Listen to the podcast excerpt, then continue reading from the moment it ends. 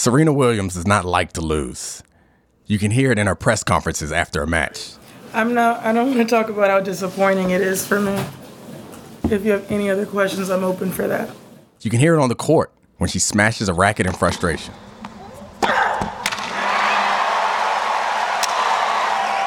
And you can hear it from her. She told us herself. I'm the first to admit I'm a terrible loser. Losing is something that someone like me is allegedly not supposed to. I'm not supposed to lose ever. Serena Williams is one of the greatest athletes of all time. She's the most accomplished player in the history of tennis, with 23 Grand Slam titles and 14 doubles titles.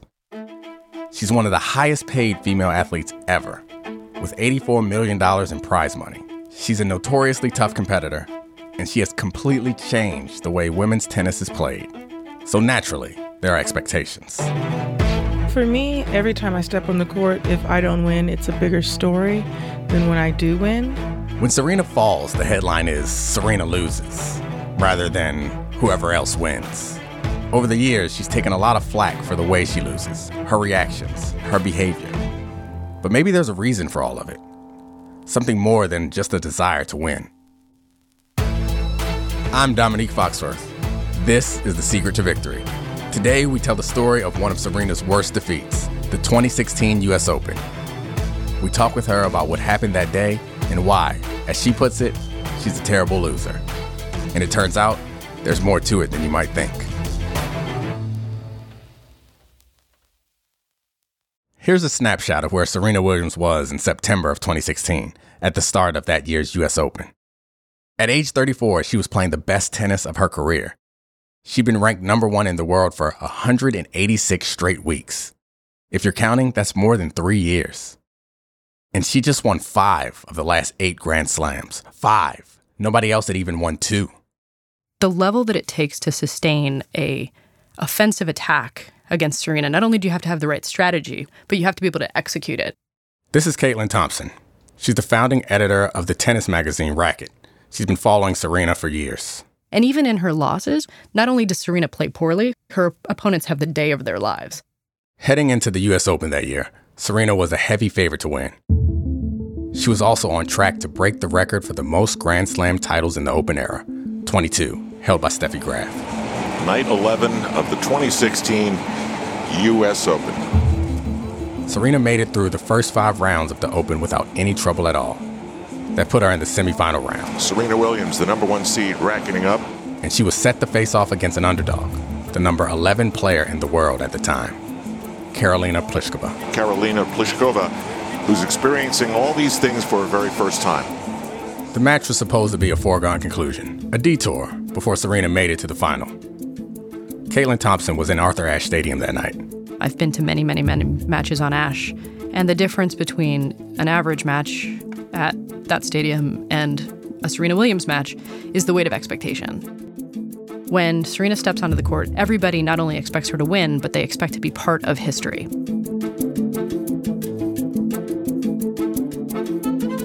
At 7 p.m., just as the sun was setting behind the Manhattan skyline, Serena tossed the first ball in the air, thrust her racket toward it, and the match was on. 15 left. The first point went to Serena, an ace. But from there, things slowed down. For anybody who watches Serena pretty regularly, you know that she can take a while to sort of get into the match. She kind of is a notoriously slow starter. Game, Serena pays the price there. She looked off. She looked uh, a little nervous. She looked a little shaky. Serena's agent, Jill Smoller, was at the match that day. She's been working with Serena for two decades. You can usually see her on TV in the player's box. She's part of the family. I usually sit next to mom, in between mom and sister. And I just remember sitting in the front row and, um, you know, just feeling like, you know, she was struggling the whole match. I mean, she was struggling the whole match. Serena can't handle the serve and couldn't handle Pliskova in that first set. Wow. 26 minutes, and the first set is in the books, 6 2. Caitlin Thompson again. And as Karolina Pliskova took the first set, it seemed like Serena was going to have to sort of redouble her efforts and come back to the court, center herself, and sort of find the classic Serena Williams extra level.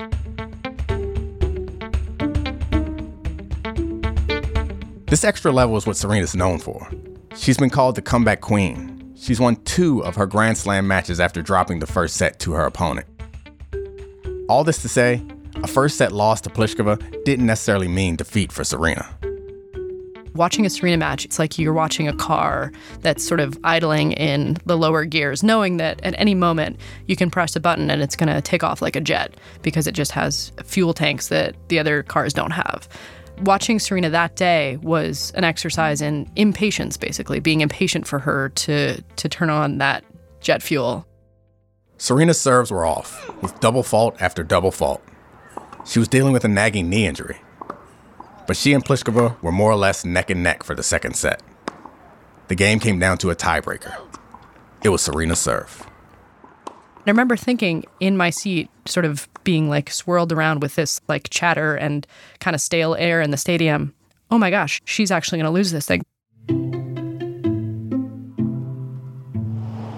Serena serves. Fault. She serves again. Double fault. Unreal. Serena Williams, double faults. Karolina to the final of the 2016 U.S. Open. It happens in straight sets. Tonight, Serena does not find a way. At the press conference after the match, reporters struggled to explain the unexplainable, to come up with a narrative, a reason why Serena lost in such a stunning upset. They kept asking her over and over what happened? Was she injured? Was she tired? Here's how she answered. I'm not going to repeat myself. I wasn't tired from yesterday's match. I'm a professional player. I've been playing for over 20 years. If I can't turn around after 24 hours and play again, then I shouldn't be on tour. Tennis is not a team sport. When Serena loses, there's no one else to field questions.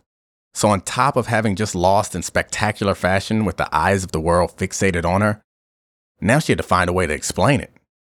Here's Jill Smoller again, her agent when you look at it over the course of her career and you think about it, people get used to losing or lose enough so that it's, you know, something that you get accustomed to. But you look at her career, she's not lost a ton.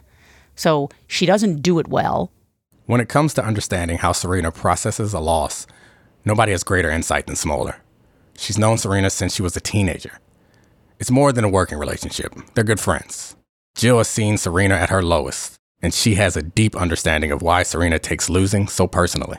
When she loses, it's a it's a spiral, and it can take days. It can take, um, you know, a week for her to come up for air. It's a very isolating, dark, introspective time for her. There's nobody harder on themselves than than she is, and I think some of it goes to the fact that she feels like she lets people down. Besides playing for herself, I think she feels like she plays for a lot of disenfranchised groups. This is what compounds every defeat for Serena Williams. She and her sister Venus were the first female superstars of color in professional tennis. And she's become one of the most widely recognized female athletes in the world. So, there's a weight of representation that comes with being as iconic as she is. Serena talked about it in a speech in 2015. She'd just been named Sports Illustrated Sports Person of the Year. And I've had people look down on me. I've had people put me down because I didn't look like them. I look stronger. I've had people look past me because of the color of my skin. I've had people overlook me because I was a woman.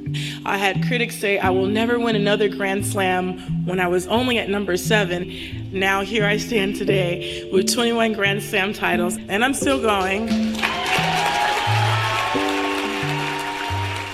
you know, you had two young girls coming up from Compton with beads who literally were going to change the face of culture and change the face of sport. They were very isolated together. They, you know, they came in as a family unit.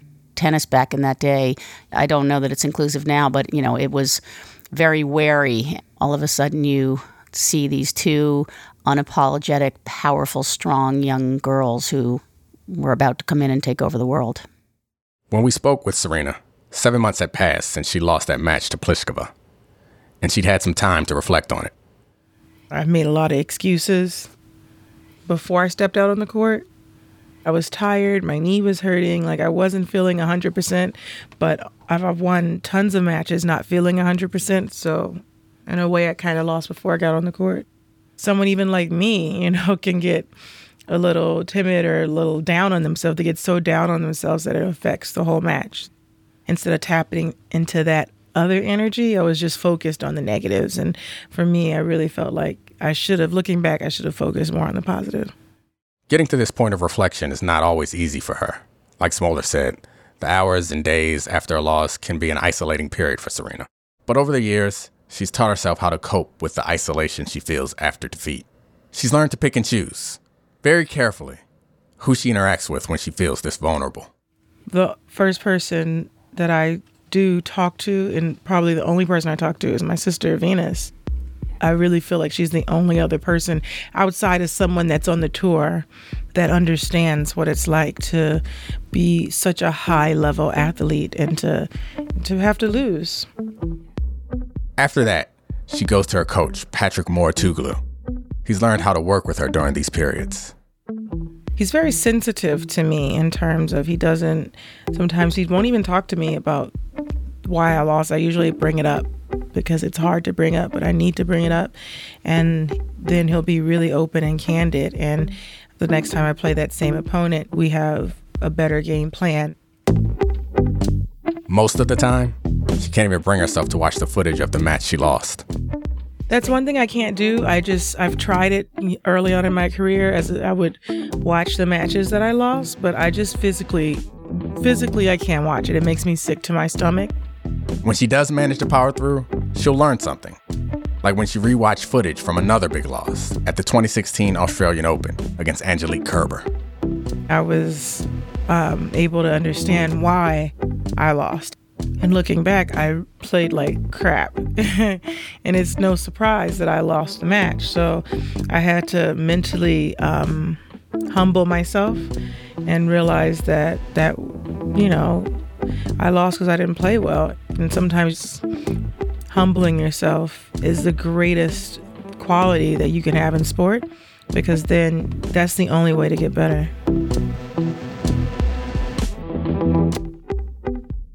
Being a professional athlete means always striving to be perfect. It also means you don't have time to wallow when you're not. When you lose and have to play again, it's almost like that instant rehab that you get and it's um you have no other choice but to forget it. It's hard to forget, though, when you face the kind of pressure Serena does, the stakes of every game, the criticism of her every move on and off the court. Here's Smoller. She's always going to be judged differently. When she gets 24 Grand Slams, there's going to be a reason she has to get 30. She has set the bar so high for herself, but I also think the public expects so much more of her. Caitlin Thompson again she's had to battle through an entrenched and let's be honest, like racist and misogynist commentating culture. And she's done it in a way that only uh, she could, and in, in an undeniable way, which is just winning. Every single year, every single major, creating new records for herself to break. Serena's had the weight of these expectations on her for more than 20 years now, and she deals with it by doing what comes most naturally to her fighting to win. I just keep fighting. And when it's over, I'm usually surprised because I never give up. I just keep going and going and going. In January 2017, four months after loss to Pliskova, Serena won the Australian Open. The win solidified her as the greatest tennis player in the Open era, with a record of 23 Grand Slam titles.